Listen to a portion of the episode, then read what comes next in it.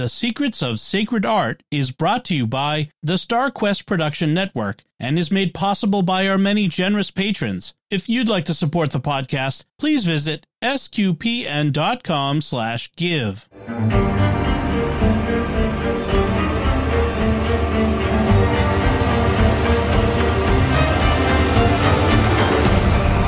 You're listening to The Secrets of Sacred Art, where we unearth the hidden treasures, history, and deeper meanings in religious and sacred art. We're your hosts, Kathryn Laffrey and Alix Murray. Welcome to episode two of The Secrets of Sacred Art The Lights in the Vault of Heaven. In this episode, we're going to talk about a little bit of an art adventure that um, Kathryn and I had when she came to visit me last May, if you can believe that, Kathryn, 2022. I know, I know. and, um, but this was something that was a long time coming. And, um, so I always advise people if they're going to travel, because I, uh, my family and I have done lots of traveling around the world, and I always think it's a good idea to get to know one place really well rather than kind of spread yourself thin all over a country. You know, you just don't really get to to see it in an in an intimate way and, and find those special little secrets. And so that's what I advise people to do. And Kathryn, is that what we did when when you came over to visit. That is not what we did. we ran like wild women. You've got to see this. You've got I to know. see this. I know. Broke wall. my own rule. We've got to go to this church. We've got to go to that church. But. Exactly. There was, but you know what? The thing is, there was just so much I wanted to show you that I just, you didn't stay long enough. You have to come back over. And it's, you know, every part, I have to say this, every part of the British Isles is, is really amazing in terms of history, in terms of um, Catholic history, uh, because of the, you know, just everything that happened here. And it goes back just such a long way. I mean, you know, where do you start? How long is the, how long is a piece of string? I mean, that's kind of how you, you do history in this country. And so I did, um, I did want to show you as much of this fair isle as I could, and uh, and Lucky for not, you, I like exploring. yeah, exactly. And sitting in the car. yes. But it was, yeah. But anyway. Yeah. Um, yeah, so, we definitely encourage people to get out there, explore. Yes. Yeah. There's always so much to find. I mean, in the littlest places, you might not even be familiar with every nook and cranny of your own parish. So it's fun yeah. to like ask to see, hey, can I see what the sacristy looks like? Maybe there's some beautiful little piece of art that the priest has up yeah, to help him get ready for mass. You never know.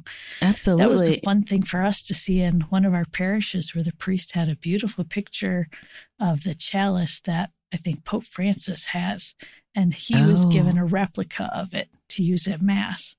And so oh, wow. it was kind of neat to see how he just uses that to get himself ready for mass. So museums, churches, there's yeah. so many places. I mean, like your little part-time island that we went to. yes, part-time island. That's really cute. Yes, yes. I have to call Lindisfarne a part-time island because that was the first time I have ever seen a piece of land like that that goes from this little sandy peninsula to complete island. Yeah. With a lot of warning signs along the way. I know. I know. I know. And it, and again, the other thing that that we encourage people to do, which is what we did with Lindisfarne, and it just became more and more fascinating the more we dug into it is to look into the history look into the mm-hmm. history of where your church is. Who who started this church? What religious order was here? And maybe even the the um the name of your city or town you know? Yeah. it, certainly in the united states you always know which day this the city was founded.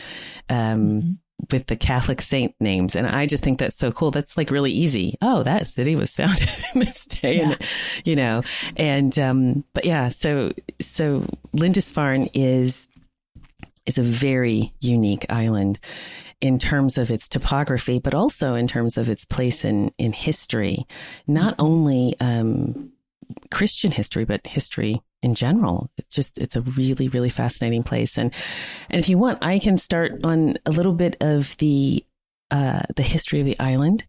And yeah, again, it's been a year since Lindisfarne, and I still feel it. I know, I know. It's So beautiful. Just to be a little uh, Frodo-ish there.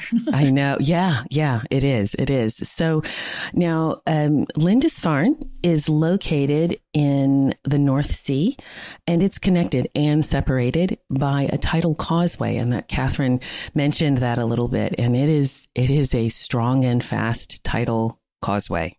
And um, you always have to have it in the back of your mind that the ocean, the North Sea is not going to stop for you. um, and there's evidence of human activity on the island dating back to around 8000 BC. Uh, there might have been a Roman fort on the island, um, but the Romans did call the island Insula Medicata, which means the healing island. So it's very interesting. Oh. The Celts knew it as Medcaut, and the meaning of that word has been lost to time, so we don't know what mm. that means. The name Lindisfarne uh, is thought to mean retreat. And there are some tax records going back from around 700 mentioning a tribe uh, called the Lindisi or Lindsey tribe, L I N D S E Y and they were present on the island um, after migrating there from an area near Doncaster, which is quite a ways south. And, and when you think about, they didn't have uh, motorways and cars, so it was kind of impressive that they they really wanted to, I think, be left alone on Lindisfarne. And so ultimately the name means Lindsey's retreat. And just a little side note to here my maiden last name is Lindsey, L I N D S E Y, and it's a very unusual spelling of the name. Um, some there's another spelling that is Scottish and another one that is Irish, but L I N D S E Y, I never knew where that came from. And if it hadn't been for me doing this research, I never would have found out about the Lindisi tribe. And so if there are any Lindsays out there with the E in their name, you have a very old, old name. And uh, and a little island, uh, and it's no wonder you felt so at home in that area. I know, isn't that funny? It, that was like that blew me away. That totally blew me away. But uh, anyway, so now, in 635, King Oswald of Northumberland asked Saint Aidan of Iona, and that's the other holy island. And, and you can look on the map that we have here. I guess we should tell people who are listening, we do have a lot of video references. And so we encourage you to, to take a look at the videos when you can. Obviously, all of these images are going to be in the in the links for the show, but uh, it's definitely worth just uh, looking at some really fa- fascinating images that we'll have, and not just Kathryn and me chatting with each other. But uh, but if you look on the map, you have Iona, which is uh, um, off the coast of Scotland, and Lindisfarne, which is off the coast of of England in the north. And so Saint Aidan traveled from Iona to Lindisfarne, Lindisfarne, and under his guidance, the Priory of Lindisfarne became the center of ecclesiastical life in the north. So it was a very important um, place of uh, study and faith there. And it was a missionary, I think I mentioned, it was a missionary uh, community. And in 664, Saint, Saint Cuthbert became the prior of Lindisfarne, and he's another very famous um, saint, and we'll be talking about him and where he's buried. And he, one of the things that he did was he actually regularized the Celtic liturgical calendar with the Roman liturgical calendar, especially um, as it um, as it pertains to the Easter season. So so that is that was his big significant thing that he did in this country, and in 676, Cuthbert retired to a hermitage, which is on another island not far from Lindisfarne, and he died in 687. And after his death, the island became a place of pilgrimage um, for people all over Europe, not just not just the British Isles, but Europe. And um, in the early 700s, the Lindisfarne Gospels were created, and we're going to be talking about them. It's one of the most famous, most beautiful Gospels ever created. And they were created by Eadfrith, who was the Bishop of Lindisfarne. Um, and he was bishop from 698 to 721. Now, on the 8th of June in 793, Vikings landed on the shores of Lindisfarne and the island's fate changed forever. And it was a difficult year already. And one Anglo Saxon chronicler described the events as follows There were dreadful forewarnings come over the land of Northumbria. Woefully terrified were the people. These were amazing sheets of lightning and whirlwinds, and fiery dragons were seen flying in the sky. A great famine soon followed these signs, and shortly after, in the same year, on the sixth day before the Ides of January, the woeful inroads of heathen men destroyed God's church on Lindisfarne Island by fierce robbery and slaughter. And for the next 82 years, the island was subject to regular Viking raids, and it was finally abandoned in 875. Wow. And then we visited it. but, uh, and here we have a couple of um, well, you can see the Holy Island and how the the Vikings came to shore. And there's a fantastic medieval um, image. It looks like it's probably from a manuscript, and it's got the island in the middle, and all of these um, Viking ships with. I guess they did have red sails. They, uh, there are a lot of um, contemporary descriptions of them seeing those red sails coming over the horizon and really panicking. You can't see the red sails here, but you can get a sense of of the island really being vulnerable and closed in by all those those ships. And I love um, how in this image the island is this cute little circle and the six ships completely surrounding it. There's no hope. No hope. I mean, compared to the actual shape of the island, which is this funny little elongation. Kind of looks like a dragon's head to me. It really does. It has know, a mouth kind of, and eye and everything. I know. I know. I think that might be the tower or something. There's a castle on the island too, but we won't talk be, about yeah. that. Yeah. Now, one of the things I thought was interesting, and Kathryn, I really want to get your impressions of, of you, your first impressions of the island, because this has been something that's been in my consciousness, I think, for a very long time. Um, having lived in really Northern Europe and then in Britain, you know, Holy Islands are kind of just part of that's part of my life. And so I don't remember a time I wasn't aware of Lindisfarne or Iona, but um, you had never heard about it before. And so I would love to hear some of your impressions. And I'm sure some of the listeners, I'm sure there are listeners who's not, who've never heard of it. So why don't you give us an idea of what it was like to first see this place and hear about this place? Yeah, it's interesting because being in Michigan, I'm used to islands also my whole life, you know, for different reasons. There was Boblo Island, which was a little fun adventure place to go. And then we have Mackinac Island and the Manitou Islands and all the islands within the Great Lakes. So for me, the best thing to do when I'm approaching a place like that is I always want to see how far off I can see it. So for me, having our trip along the coast as it did oh, yeah, allowed me yeah. to try to find it as far out as I could. And I remember that first glimpse I have of it. We just have this little crest of land out in the water, and you could see a little bit of the the castle that's on the island and a few other points. But I was surprised at how just long and stretched out and flat it was. Yeah. So yeah. it didn't really like come up strongly out of the out of the water. And it was like raising so, out of the water like some great yeah, beast. You know, no, it's flat. you know, it's not like the island I expected. Like Luke Skywalker was on that big giant, you know, yeah, exactly. sticking up from the water. No, nothing. No, that's down in like Ireland. no, yeah. It's like wrong side of the water here. Yeah. But yeah. it was just such a beautiful trip and um just knowing where it was within the, you know, uh, English countryside and everything, and just the whole drive to it was yeah. fascinating. What was crazy was knowing that we had a very tight schedule to stick to. Yeah, yeah, we and did. Thankfully for Donald, your husband, he gave us very clear instructions as to this is when high tide is, this is when low tide is.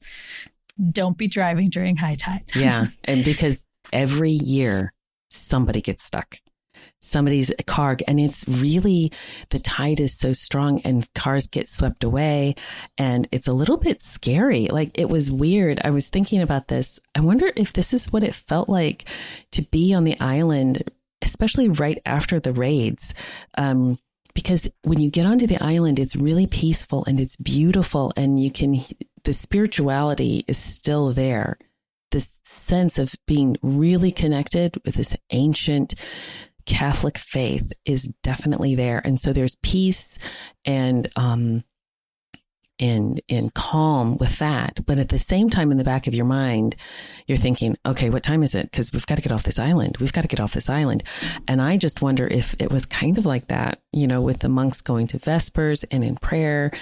But if they saw those red sails coming over the horizon, what to do? Because they would have about an hour between the sighting of the sails to prepare for the raid. And mm-hmm. that is not a long time at all. Yeah. And then I just thought, oh my gosh, if that was during high tide and you know you can't run very far, you're stuck. Yeah, yeah. I do you know it's interesting. I don't know how it would work. Like it's interesting. So on the other side where the you know where the Vikings would have been coming to the island, if that side was tidal as well, I don't know. I don't know. I, I no, the tide would go up and down all around the island for sure. Yeah, so they might. So they wouldn't have been able. But do you know what? I hate to say this. If the Vikings wanted to get onto your island, a tide is not going to yeah. stop them. it's not going to stop them at all. No, no they those, already know what to do. They were such great sailors. Exactly. Those longboats are amazing. Amazing. Yeah, we'll talk about amazing. Okay, kudos to the road crews who put down this road to know yeah. that it's getting washed over, you know, sometimes twice a day. Yeah, least, like yeah, it is twice a day underwater, right? Yeah, yeah, yeah, yeah. What made me nervous so, was the um, posts along yes. the road I was like, "Oh my gosh, are you kidding me?" And then you can't go really fast. Like my my instinct would be, "Let's hurry up and get on the island and let's hurry and get up and get off the island." But there's one road. So if there are people leaving, you have to pull over to the side and wait. And I was just like, "Don't you people know there's a tide coming?" What's interesting in Michigan, we have a lot of roads that are along um, dammed up rivers. So there's mm-hmm. times mm-hmm. where your car actually dips under the level of the river or lake that you're driving next to. Yeah. It kind of oh. freaks you out for a second till you come up on the other side. We have one not far from us where you actually go about 12 feet below the level of the water on the oh other side of the dam next to you. Here, yeah. going across, knowing you're literally sea level, sea floor level. Yeah. When we got to the middle of that, it got really quiet in the car. It did. like, can we and just... You're looking back and forth, and you see these posts way above the height of your head. Yeah. Like, yep. Let's get to the other side. Let's yeah. get to the other side. yeah. yeah. It was really, it was really um, a little nerve wracking. But then we got to the island, and uh, you know, we the sigh of relief, and um, it was uh, just it was amazing the we saw some things that were very familiar to us. Uh, the ruins of the abbey. Um, now, these ruins would have been the abbey that had been rebuilt. I think the ones that the abbey where, or the priory, sorry, that um, the Vikings would have raided, that was not built of stone. That was probably, you know, uh, wooden posts and and uh, some kind of thatched roofs, um, maybe some stones, but not really. And then, but when they returned to the island, and we haven't really talked about this because that's actually going to be for another podcast. That, so there's another connection, and keep listening because you'll get the connection. Um, these were the the ruins that we saw, the stone mm-hmm. sandstone ruins, and, and it took me a moment to get the timeline in my head. Yeah. Because you always hear about the Viking raids, and I was like, oh, look what they did. And it's like, oh no, that was after the Viking raids. Yeah. This was destroyed later, which is another, another story. for another time. yeah, another story. Somebody else destroyed this one, but um, but anyway, but but also to see the familiarity of it was um really interesting, I think. That's so funny you, you said familiarity because what did I say as soon as I got on that island? This reminds me of. Yeah. I was like, this is like Mackinac Island, a little yeah. older, but it had bit. the same feel. And I went and looked at, and I have up here satellite images of the Manitou Islands, uh, the Holy Island in the middle, and Mackinac yeah. Island.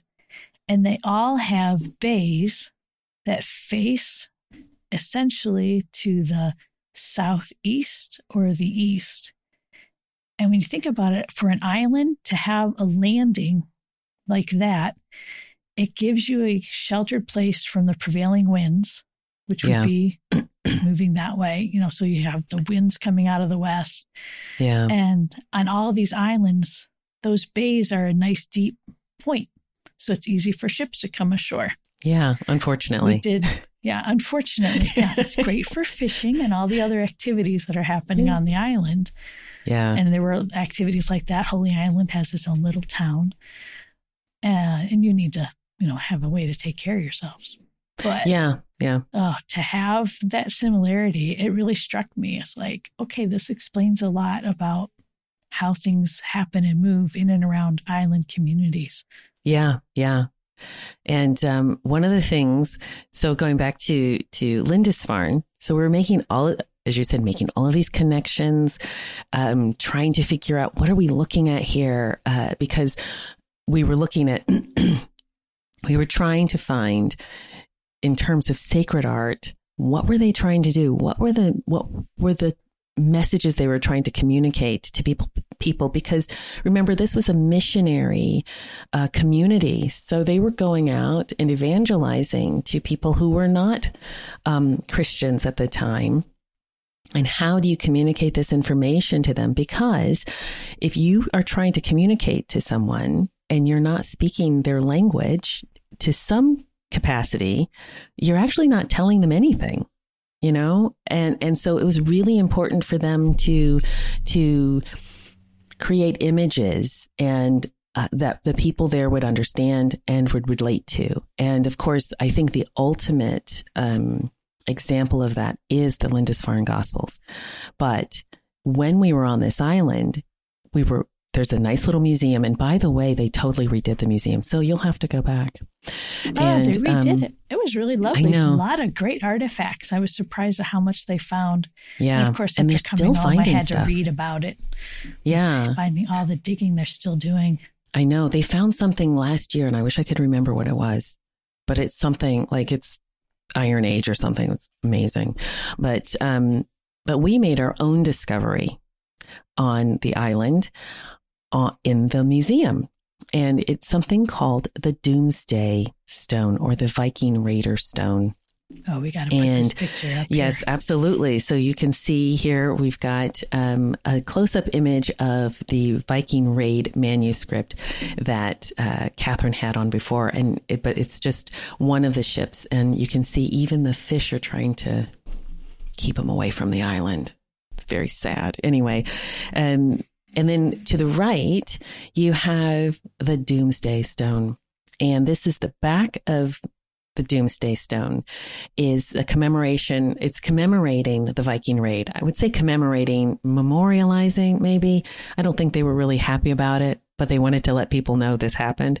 Um, That puts a timestamp on this stone. it does. It does. And so this happened obviously after the raid, and it was discovered in the 19th century, and it was given the name in the 19th century, the Doomsday Stone. So it's not like something we don't know what it was called. If it was called anything, um, it could be a grave marker. It most likely is a grave marker. So it could have been somebody who was maybe killed in the raid, or um, had survived and had survived the raids. Maybe. Yeah, it could have Um, been someone who was very heroic during the raids. Stood Yeah. up to how many little guys we got there? Seven little. Seven. Yeah. So I loved It- how their carving and the painting, they both have their little stripy lines on their outfits. Yeah, that is supposed. That's thought to have been a type of chain mail. Okay. Um, but how do you how do you show chain mail when you've got a quill and ink and um, maybe a paintbrush and made? chisel. Yeah, exactly. So and and you know it probably was much more detailed. Um, you know, over a thousand years ago. But it's obvious it's sandstone, so it gets it can be worn quite quickly. But um, on the just to give you a little bit of a description of the Doomsday Stone, there are seven warriors. These are the Viking warriors coming, and and um, each warrior is holding either an axe or a sword. And um, they're very close to one another and they seem they almost give the impression of, of charging forward and you know kind of their knees are pumping and weapons are raised and you just kind of get an the feeling if these guys were coming after you you were not going to escape. You know this Alix, must have have you watched you watched the secret of kells? Because you told me about it first. Yeah the, yeah. the cartoon movie. The way that they showed the raiders in that cartoon yeah. Helped make this piece a little more intense for me. Yeah. Yeah. Because then you kind of have a sound in your head or imagining just the, the ominous threat. Yeah. Of them coming, you know, coming ashore. Yeah. Yeah. I mean, and it must have been really, um, it must have been absolutely terrifying to see these raiders come from nowhere. Now, I do have to say, this was probably not, well, I know this wasn't the first Viking raid in Britain. The first one took place in um, Mercia. And, uh, but this was the first, this was so devastating because of Lindisfarne's prominence in uh, Christendom and mm. also the people who How were far raided. away is Mercia? Sorry. I live in Mercia. Oh. So, yeah, Midlands. Wow. wow. Okay. Yeah. That's quite yeah. a ways. yeah. In fact, you walked down a road by my house that was like the, like, it said something like Old Mercia Road. It was like a little bronze oh. guy, Anglo-Saxon guy. okay, I missed that. totally missed it. it was by the car park next to the bridge. Okay. But anyway, um, there you go. Yeah, so so that was the first Viking raid, but because of because of the prominence of Lindisfarne in Christendom, and also because the people who had been raided could write and they recorded what had happened to them and that information was actually shared throughout Christendom and it was a shock. It was a shock to everybody not just in Britain, but all over Christendom, what had happened to Lindisfarne. It was really, the impact was huge, huge. And um, so if we could go to maybe, do, do you have a, um, you must have another picture of the other side. So everyone typically. I do have the other side. This okay. is the side that caught my attention in the museum. Exactly. I was looking at everything else and I saw this and I was like, I've seen that Whoa. before. Yeah. and then most people are interested in the first, the side with the Vikings because that's really exciting and it's violent and, and, you know, Vikings are, everybody loves Vikings. But, um, but, uh, we did look at this other side and you, you actually called me over and I was like, whoa, look at that. And so this is the other side, the side that doesn't always keep people, um, it's not as interesting, I think, but it is. It's fascinating. And so what we have on the other side is kind of a plain cross. It does have the four angles that are curved in that you would typically see on a Celtic cross, but it doesn't have the the the arches, the the four arches that would form a circle around the cross. So it is relatively plain for a Celtic cross and um, and it and it doesn't have any kind of decorations. Now, to the left of the cross, um, above, and I we should say that this is like a dome, like a vaulted type of shape. And yeah, imagine um, a classic tombstone shape.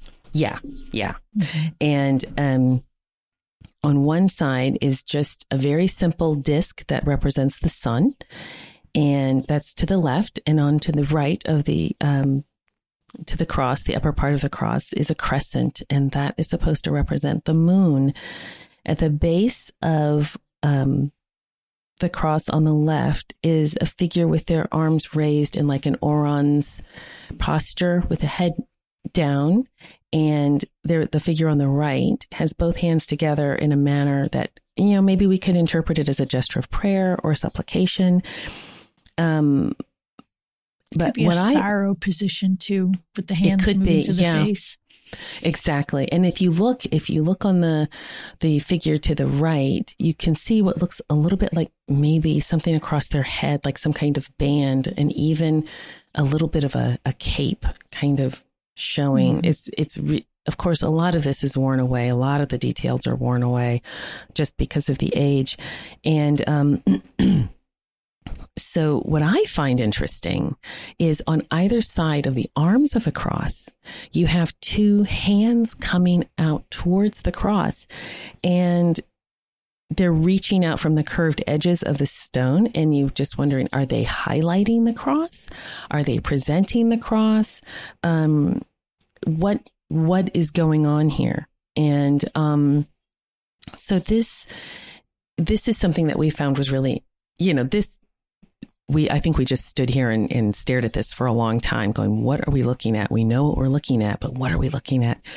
The information about this cross was very limited. Um, the gravestone, so they're calling it a gravestone, and it, it, it could be because they have a number of gravestones there.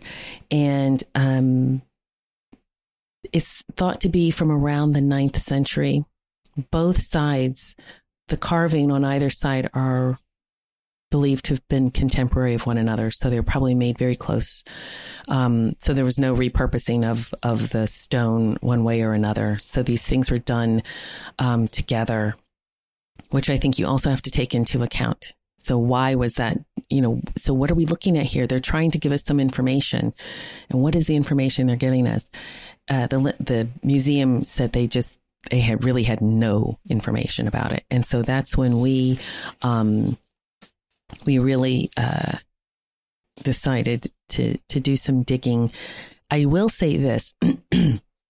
the name of the Doomsday Stone was taken from a quote from Alcuin, who was um, a scholar and taught Charlemagne's children at the time of the raid on Lindisfarne.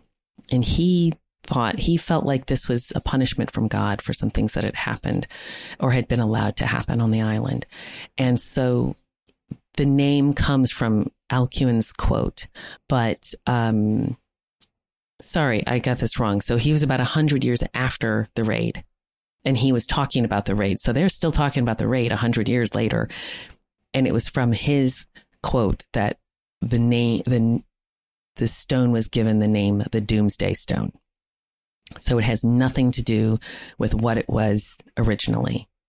And um, so my question to you, Kathryn, is so English Heritage, who who has um, they're the custodians of the island, they think this is an image that references the apocalypse. But um, what do you think? what happened the reason why it stuck out to me so much is because I had been doing a lot of research before even going to the island to work on a commission I was asked to do. And here's all my research spewed out across my desk at the time. Yeah. And I have all these images of um, the crucifixion of Christ from different time periods. Um, some are mosaics, some are icons, some are manuscripts the thing that struck me was how many of them had the sun and moon on either side. And if you read um, in the Bible, there's a lot of different times where that's brought up. There's Old mm-hmm. Testament writings, New Testament writings. And we, in the crucifixion of Christ, hear about there's the eclipse of the sun or the sun being darkened. And so that's why that sun and moon is there. It's letting you know something real happened on mm-hmm. this day. This is when Christ was crucified. And so to me, I knew right away I was looking at a scene of the crucifixion of Christ. It yeah. had to, in some way, tied into that. And uh, yeah, I found it, you know, fascinating that there was no mention of that as a possible description when we were in the museum. No, none at all, none whatsoever. And I think, oh my gosh, and I think um, Another thing about the sun and the moon is this is something that everybody has in common. You know, so if you're a missionary community going out and you can connect with people with something that they see every day and every night. And how does this relate to this image that we're looking at? So it's not an image. It's not something incorporating a pagan idea into, um, Christian theology or, or, Christian imagery so they can, oh, so we can relate to this now. And that's not what it is. It's, it's something that, um, you know, people notice the moon and the sun. Everybody on earth notices that you know, no matter how long they happen to be staying, you know, they stay in the sky. You know, I happen to live in a part of the world where sometimes the sun isn't up for very long and sometimes it never goes down. But um, uh, yeah, you and I both in the northern northern exactly northern exactly yeah. So so it is something that everyone could relate to. But how do we relate to this? And you're talking about, of course, the crucifixion, the um, the uh, the eclipse of the sun. So this would, you know, the the the the moon overshadowing the sun is something that that happened during um, the crucifixion of our Lord. The moon and the sun have meant things symbolically in Christian art, and even before that, um, even in Jewish art, going back to the Old Testament and the lights in the sky, uh, things that are created not to be worshipped, but they're the the moon and the sun are um, are things that uh, that the creator or God made.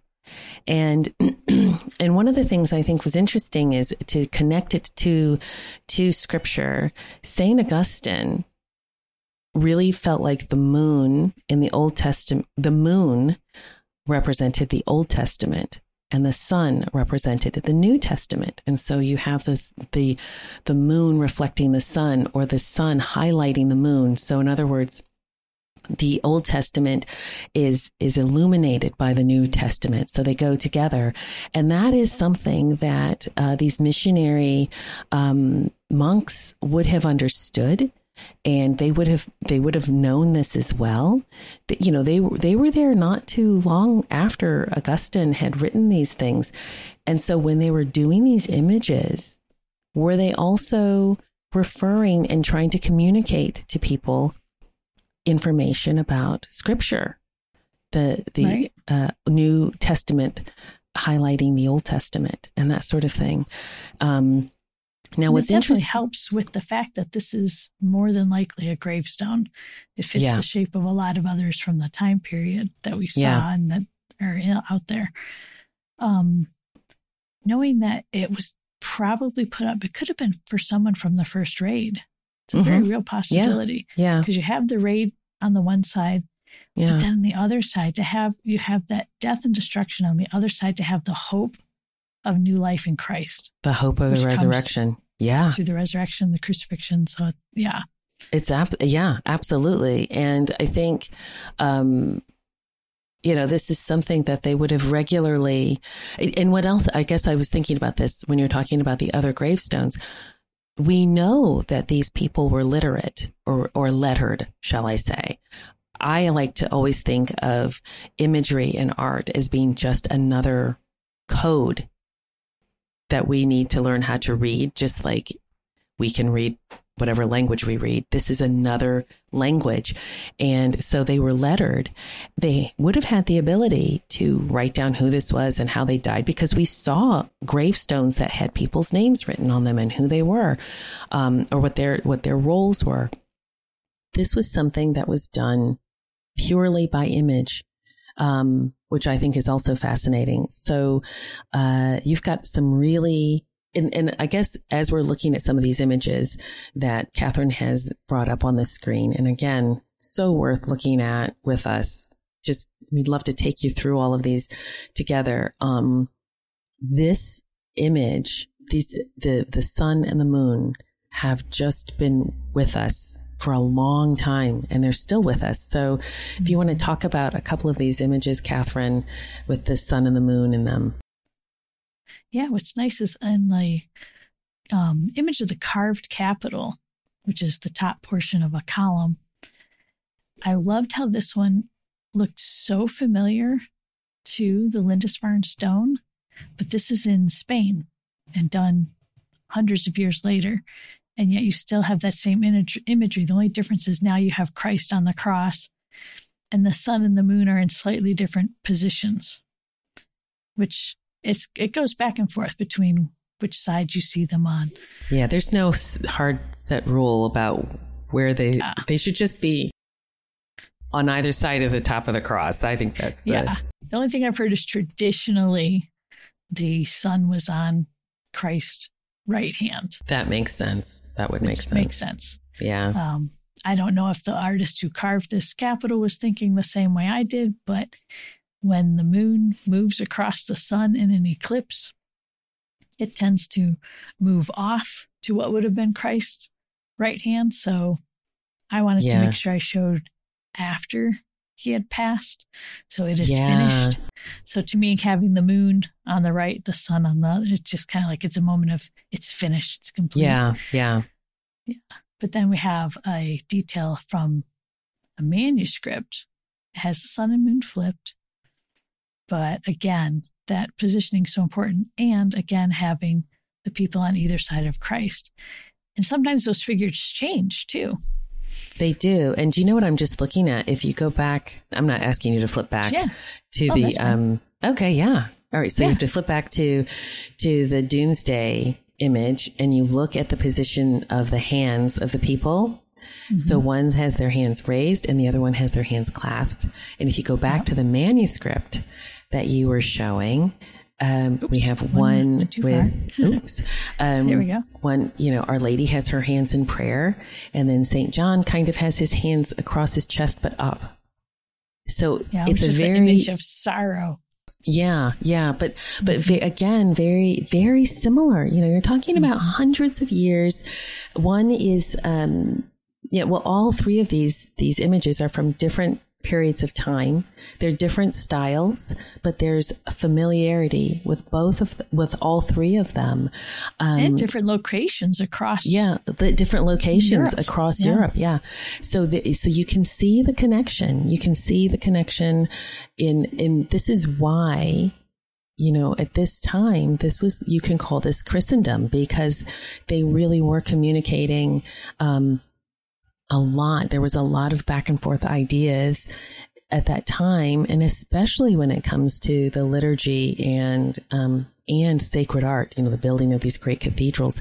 They were sharing ideas, and and the same people were traveling around Europe building. Um, building different i mean if you knew you, what you were going to do you could contract out and you could travel you know that's not something that's not a new idea they were really quite a lot more mobile i think than than we give them credit for. And you can really see, sometimes you can't always see the connection in language um, and other traditions, but if you look at sacred art, you can see these people were definitely in some way connected to one another.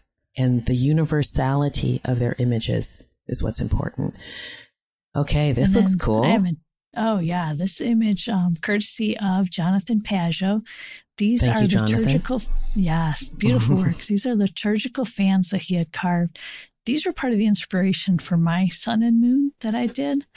Um, one great thing in sacred art is you want to look to other traditions, look to what's been done in the past, keep that continuity going. And so, looking for inspiration from other artists, um, Jonathan Pageau is in the Orthodox Church, and these fans are used um, by the deacon. And the fans originally were done with usually peacock feathers or other types of feathers. In these, Jonathan has carved those feathers out of wood. And then in the center, he has stone that's carved. One is the sun and one is the moon. Okay. And what, sorry. So you say these are fans. What are the fans for? Cause I'm not, I'm not familiar with that. What? Okay. So the fans, and the, the, fans used to be used in both the Eastern and Western rites of the church, or the Orthodox and the Latin um, church.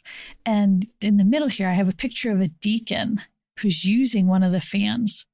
So during the consecration, they move these fans around in a slow, um, honorable way. And it's has a practical purpose is to keep the bugs away from the holy um, elements, the bread and the wine, much in the same way that today um, priests in the West will use a chalice pall on top of. Okay. Okay. Oh, you know, cool. to like keep the elements pure. Yeah. Okay. And so the deacons will will do that motion to make sure that nothing gets into um, the sacred bread and wine or gets on it. I would love to so, see that. I'm, yeah, I, that I know was- that would be beautiful to go Yeah. to mass just to to watch that that movement, just that constant. yeah, And you know, fans like this have been used in processions throughout history. yeah, Um, there's actually images of um, popes and kings and queens that have been processed, and they'll have those fans there. They're a sign of honor. They also have practical purposes of literally fanning someone, cooling them down, and yeah, keeping yeah. Keeping bugs away. And this is something that you know, you know, uh, not just in, you know, it could be a sign of status. You know, you think about the people, as you said, people, you know, of honor being, you know, you want to keep, they should maintain their dignity, and so you want to, you know, make sure the bugs don't kind of land on their noses or whatever. I was also thinking when you mentioned about the, um, uh, the the feathers, and traditionally they would have been peacock feathers. And if you look closely at the the way Jonathan has carved the feathers around the images of the sun and the moon, they do look a little bit like the peacock eyes right at the end. And um, they're traditionally this is very ancient um, Christian um, imagery. Is it was believed in the ancient world that uh, peacocks were were immortal, like their flesh was immortal, and so in a lot of images from very very early christian images you would see peacocks because that was that kind of people in that time um in that particular part of the world would have understood the message of that peacock meaning eternal life oh, not so to nice- mention all those eyes on Exactly. their feathers. yeah you know, especially when you hear about like angels with all these eyes. And a lot of I'm times when I paint an angel, I love doing peacock feathers in the angel's wings because Yeah. they, have, that that vision of God, so to speak. exactly yeah and it's something in there i mean you know let's face it they're beautiful Oh yeah, i mean loud you know and noisy, but beautiful. Yeah, Yeah, they don't have the nicest song, but you know, or the call, but th- yeah, it's like that. I think that's the other thing is it's it needs to be beautiful. It needs to be something that you really go, wow, what is that? Not not flashy, but um, some kind of connection. And and so I think with the sun and the moon, this really interesting discovery we made, going all the way back to our our trip to um, Lindisfarne, it really struck me how connected we are. And I want to, um, we've, oh God, yeah, oh, gosh, gosh. we can, I surprised you. I'm sorry. I put my I pictures up just You to gotta- show how it really is everywhere. yeah, maybe it's edit kind of silly out. to say this, but it's it's like when you buy a car of a certain color and all of a sudden you see all the cars of the same color. Yeah, yes, exactly. So after seeing yeah. the stone at Lindisfarne and working on that painting, all of a sudden I'm seeing the sun and moon everywhere I look. yeah, So again, yeah, we have all these great images, and some of them very old. yeah. This um, one from the Rabbula at, um, Gospels, that's like, it's like second, third century. It's, I mean, that's a fresco, isn't it? It's Uh, amazing. no, this is gospel, so it's from a book. So this is, Sorry. Oh, yeah, I guess you're right.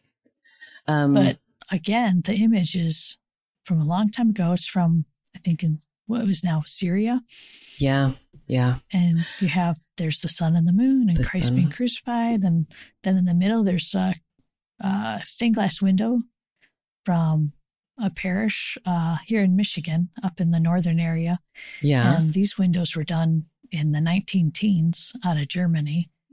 And you have to look real carefully, but That's what I was Christ's arm, you have Oh, the yeah, moon I on one see side it. and the sun. And I love how they have them in like a deep red color as if it's still dark. It hasn't quite come out like that of. blood. li- Yeah. yeah, yeah, and then- and and then even it's yeah, it's like the um, is the sun setting or rising in the back? It's just there's a lot going on there. That's so cool. And again, look at the look at the hands of Our Lady and Saint John the Evangelist. Very, you know, very interesting. This this whole um, uh, I the postures and everything just you know going back and back and back. Yeah, back like look at them in the Coptic crucifixion icon. Yeah. You know, Mary, she, you know, she's a little more sorrowful. She's got her her uh, shawl up to her face. Yeah. Yeah. Mary yeah. Magdalene kneeling at the cross, foot of the cross, and then John still kind of in his surprised yet sorrowful. But yeah. this one I thought was fascinating because the face of the sun and the moon, the moon is under, under our little uh, label there. Yeah. You can still see it a little bit. There's neat how sometimes the sun and moon have faces and sometimes they don't. Sometimes they don't. Yeah, yeah. Yeah. And it's interesting. Well, the one from the um, Rabbula Gospels, I'm probably not pronouncing that right, but sorry. Um, you can see that the sun has a face, but the moon doesn't. And, and of course, the one on Lindisfarne, there's nothing. There could have been something a long time ago, but we don't know. Um, I would, don't you wish you could? I just want some- the bottom of the stone. I pray that they find the bottom of the stone. I want to see the whole thing all together. Yeah, yeah. That would be fabulous. It would be. It would be. But it's um so that's something that I think is really fascinating about sacred art and what should still be there. You know, when we talk about the universality of sacred art, we we just looked at um, images from uh gosh the the first one the syrian one is that from the third or fourth century? And then Yeah, lindisfarne which is in the uh, ninth or tenth century all the way to the 19th century. I'm sure we we if we looked we would be able to find some from the 20th century well we did sorry in the 21st we did. century with jonathan Pageau's carvings Yeah. all the way through and then you can take it all the way back to scripture the old testament and here. the new testament oh yeah Because of Ah. your project that you had recently worked on, you came across these Yes. beautiful mosaics. Yes, this is at the Florentine Baptistry in Italy. And I believe these are from the 13th century. And uh, it's the story of Joseph. I did a, I did a talk um, recently about St. Joseph, and I used uh, Old Testament, well, I used im- um, art to go through uh, the Old Testament. And here, what I think is just genius, what they've done with um, this first mosaic. This is the seven days of creation. And it's just ingenious because you have the logos on the top.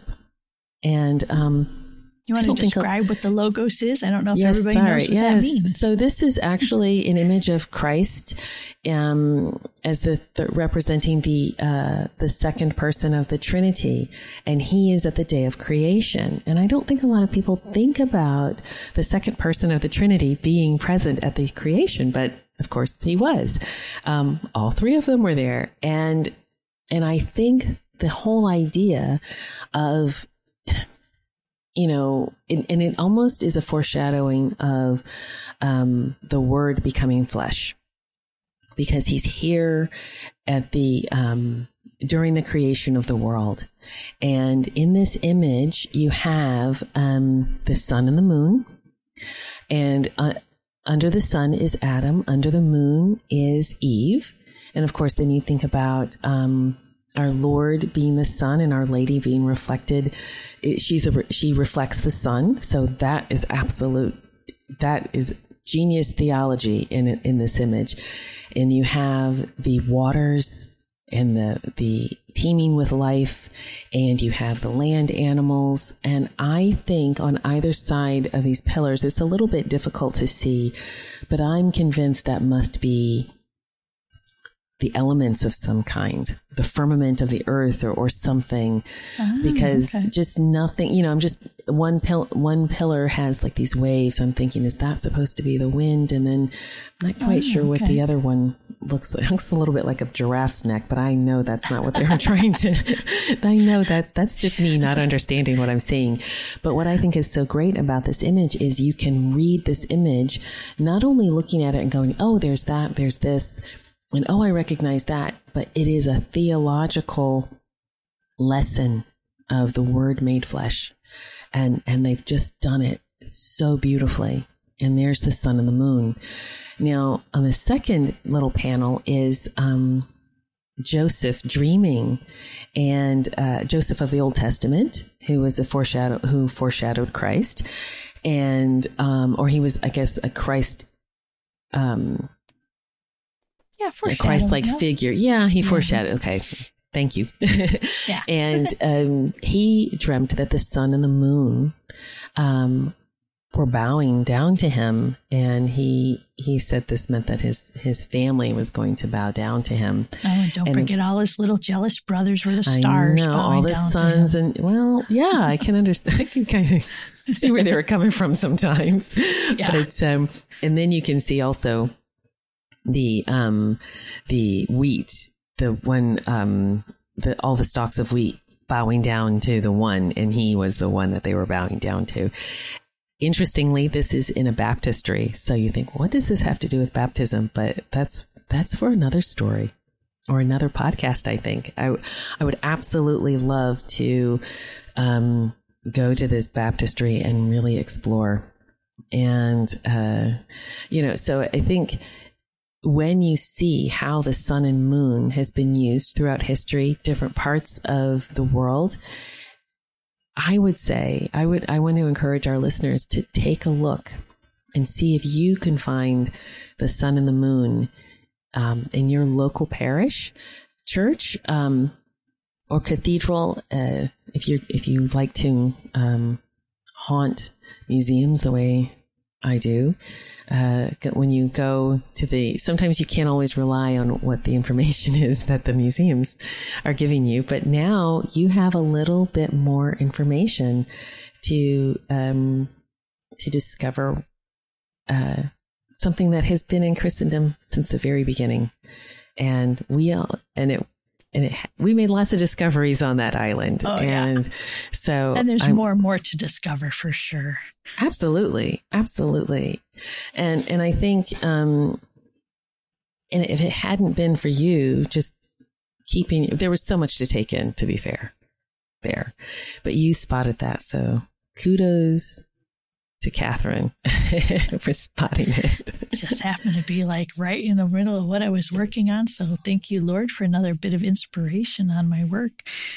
Yeah, yeah, absolutely. So- And and I can I just say one more thing? If there are any Yeah. artists out there listening, and if you're thinking about what is this whole sacred art thing? Is this something that I really, you know, should I dip my toes into it?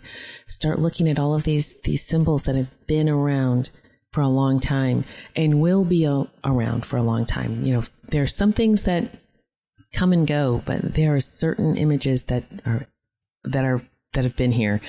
So start thinking about that and how you can utilize these things in your art. And really look for inspiration to other really good artists that are out there. Um, Yeah. Jonathan Pageau does a fabulous job with his work. And he also does um, a podcast, talks about symbolism and understanding it. So it's a great resource for um, sacred artists, um, artists in general, just to understand the message that you're you're putting out there. You know, you may think it, you know, it's just for you, but when you put a mess a image out there, it's going to speak to people around them. So, Exactly, exactly. And it's important that the message is understood. And sometimes, you know, and and the thing that I think is really wonderful about sacred art, and especially, you know, just our experience on Lindisfarne, it's almost difficult to put into words. When we saw that connection to the island through the art, we were connected to that island. Now, little did I know that I was really connected to the island. yeah, you are. As a Lindsay, Go back and own it. That's yours. but but we we made that connection. We were immediately connected to those pe- those those monks on the island who were laboring Yeah. prayerfully every day and going out and evangelizing. And yeah, yeah, we actually had a moment of taking taking the island back when we went into. There's another chapel which has another great story for us, and image for us to talk about. But yeah, we did take the time to say the Angelus on the prayer yes, to bring back a little bit of the holy to what Yeah. sometimes is just a tourist site.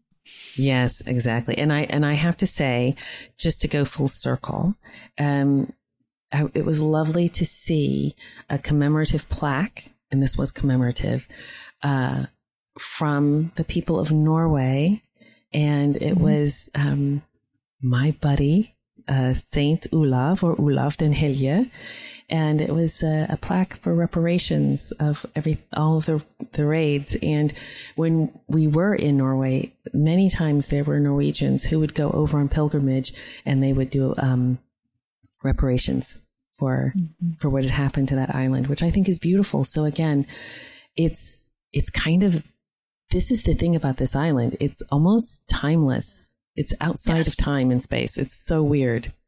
Mm-hmm. And uh, if you ever get to go to that island, absolutely jump at the chance, but watch the tidal times. yes. Pay attention. Yeah. Or get a place to stay on the island because if you, you know, you, you'll be sleeping in your car if you miss if you're not fast well, enough. I'm ready to go back because I want to just spend a whole week on that island. It's got a lot to offer just in yeah the way it's laid out and this got sand dunes. Just that had me at sand dunes. Yeah, yeah. And I think it's but, well. We're gonna. I, I will have to mention this. There is something called the St. Cuthbert's Pilgrimage, and it is oh. from. Uh, it's from Durham to Lindisfarne, and we're we're to do that pilgrimage. Um, I don't know if we're going to do it this summer or not, but uh, my husband wants to walk. Like, I want to leave. I want to start from Lindisfarne and go to Durham. But actually, you're supposed to do it the other way around. But I'm scared. I don't want to be walking when the tide. I'm just so afraid of the tide because I can't swim. So that's why I think I'll be like the only other person. Donald will not let you get stuck. oh, I'll be walking so fast across that causeway. yeah, yeah, yeah oh, running. So definitely for definitely a next time. Have to get back there. And yeah. For our next episode, we're gonna have to bring things back a little to basics. Yeah. So we've been yeah. talking about all these great images. We saw some beautiful images throughout history, and a lot of them have color. Yes. And we're going to have to talk about color in sacred art. Um, color has significance, not just yeah. in sacred art, but in our everyday lives. Yeah. And so we're going to kind of tip off on how all of that fits into the greater purpose within sacred art. I think, do you know what? Honestly, I can't wait. I can't wait to hear about this because this is not my um, subject of expertise. I think Kathryn is really the one that can that can go into this, and it's really fascinating. So, yeah, and don't miss having that a one. daughter who's an interior designer and has tipped me off on a lot of things I should and should not do with colors.